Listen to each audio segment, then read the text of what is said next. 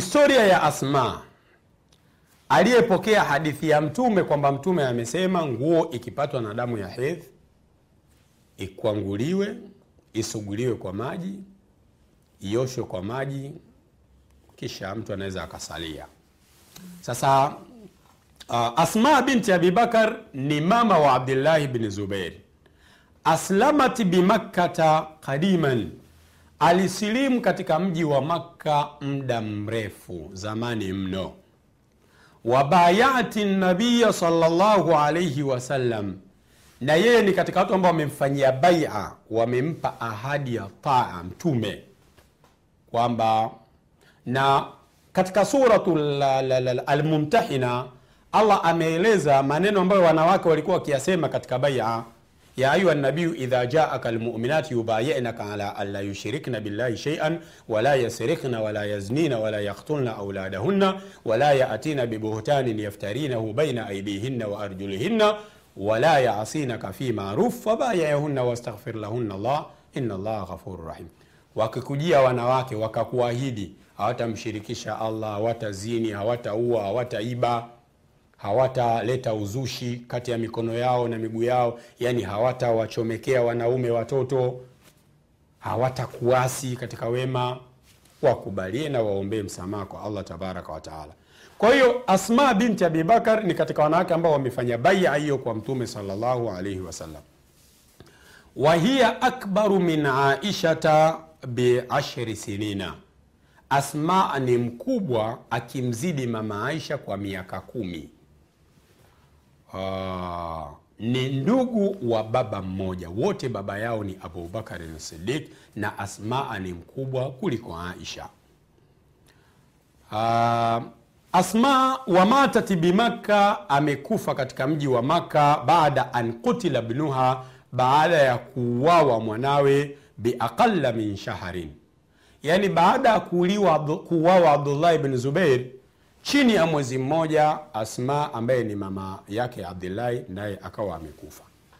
Walaha min alumri miatu sana, amekufa akiwa na miaka mia moja, ni katika mwaka wa sabini na tatu.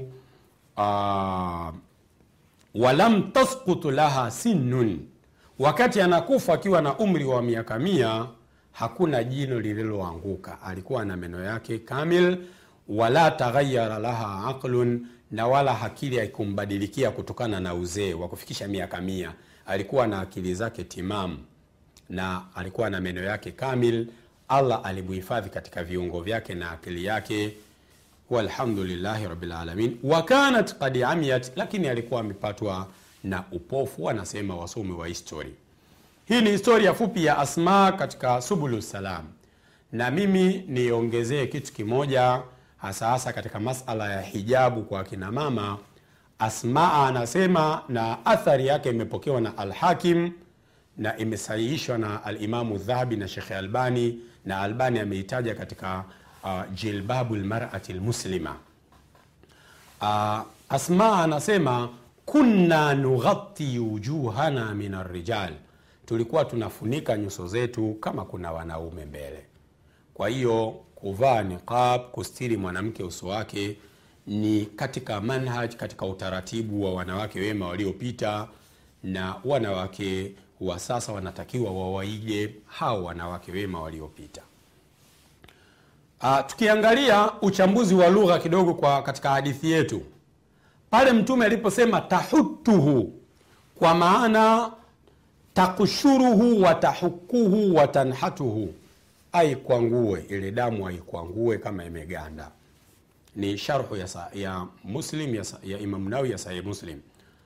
Takurusuhu, kwa maana tadluku maa dami biatrafi lasabii kwa kutumia ncha ya vidole asugue ile damu, liyatahalala bidhalika wayakhruju ma tasharabahu thaubu, ili kile ambacho kime sehemu ambayo ime, ime, yani nguo imekunywa katika kiasi cha damu hiyo imetoka, na hii ni kwa mujibu wa Fathul Bari.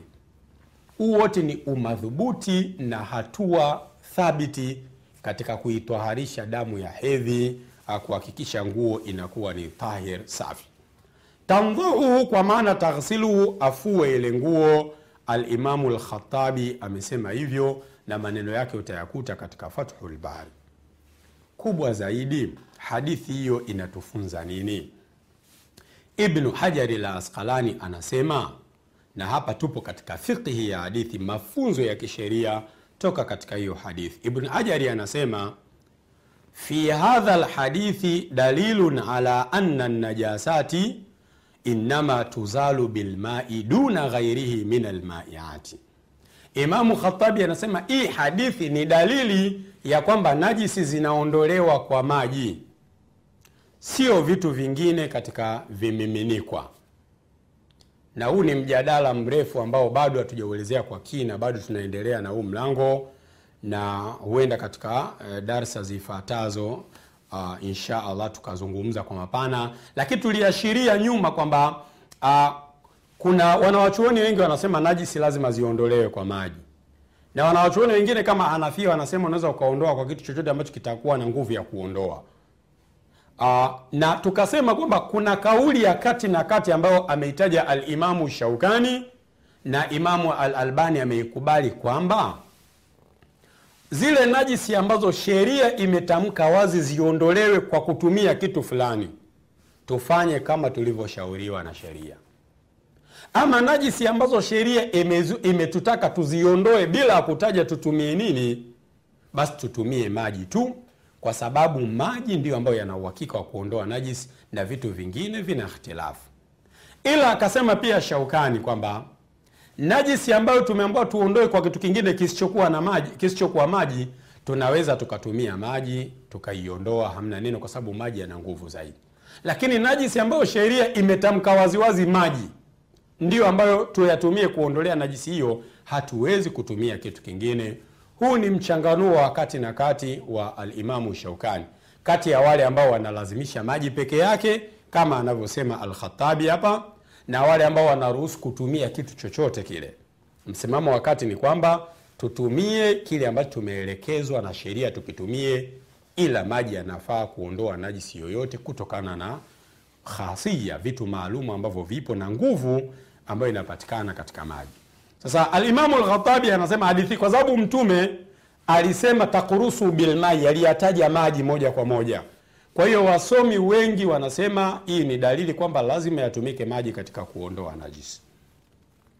Yaani kwa maana kwamba wewe ukipatwa na najisi ukatumia labda vitu vingine visivyokuwa maji ukaiondoa ile najisi bado utakuwa hujaondoka kwa kauli najisi itakuwa haijaondoka kisheria kwa kauli hiyo ya alimamu alkhatabi anajenga hoja zake anasema lianna jamia najasati bimathabati dami la farqa bainahu wa bainaha ijma. Najisi zote ni kama damu.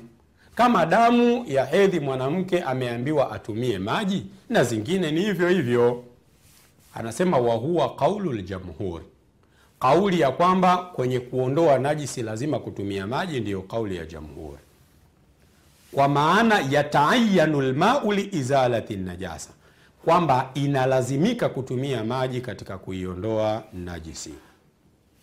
Wa an abi hanifata kutoka kwa abi hanifa wa abi yusuf na abi yusuf abu yusuf ni mmoja kati ya wanafunzi wakubwa wawili abu, wa abu hanifa kuna abu yusuf na kuna muhammadu shaibani muhammadu ibnu hasan ashaibani kama sikosei. kwa hiyo abu hanifa na abu yusuf wao wanasema yajuzu tathiru najasa bikulli maiin tahir.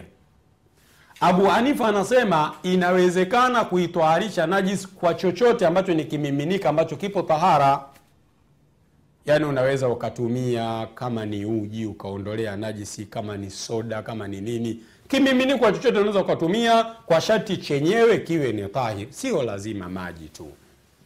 Yaani tukizungumzia maji ni ile wanaita katika fiki almau lmutlak maji ambayo hayajatoka kwenye jina la kwamba ni maji. Sio tena maji yamechanganywa na kitu akaitwa mchuzi akaitwa juisi akaitwa kadha. Kwa hiyo uh, abu hanifa anasema chochote ambacho ni kimiminikwa kinaweza kikatumika katika kuondoa najisi. Hakuna ishkali katika hilo. Wa min hujjatihim maneno bado na yanukuu kutoka katika fathul bari ya e, ibn hajar katika babu ghasli dami. Miongoni mwa hoja za alhanafia ambao wanasema unaweza kuiondoa najisi kwa chochote ambacho ni kimiminiko ambacho kipo tahara si lazima maji. Wanasema miongoni mwa hoja zao mama aisha anasema ma kana liihdana illa thaubun wahidun tahidhu fihi. Mama aisha anaelezea umaskini mkubwa ambao masahaba wengi walikuwa nao. Anasema mmoja wetu ilikuwa hana nguo isipokuwa nguo moja tu ambayo anaitumia katika mzunguko wake wa kina mama. Faidha asabahu sheiun min dami lhaidhi ile nguo ikipatwa na chochote ikipatwa na kiasi fulani katika damu ya hedhi uh, qalat biriqiha mwanamke anafanya hivi yani kwa maana anachukua mate yake famasaatuhu bidhufuriha anasugua ile sehemu ya damu kwa kucha kwa kutumia mate na kucha.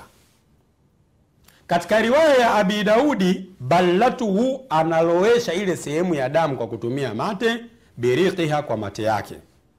Sasa hiyo ni hadithi ya mama aisha ibn hajari anaitaja katika fathul bari na hoja ni kwamba wawajhu lhujja minhu namna ya kutengeneza hoja kwa alhanafia kwamba unaweza ukaiondoa najisi hata usipotumia maji.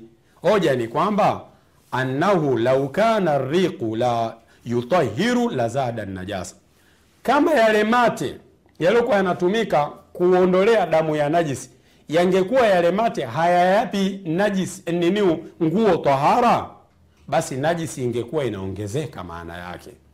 Najisi ingekuwa inaongezeka. Haya ni maneno mazuri ya ibn hajari la askalani katika fathul bari akielezea msimamo wa jamhuri na wengine. Kwa hiyo almuhimu damu ya hedhi ni najis. Ama damu zingine kuna ikhtilafu kubwa lakini ni bora kushika msimamo kama ni najis ili uweze kujiepusha na kukaa mbali nayo. Wallahu alam wasalllahu wasalama ala nabiina muhammad وجزاكم الله خيرا على حسن استماعكم والسلام عليكم ورحمة الله وبركاته.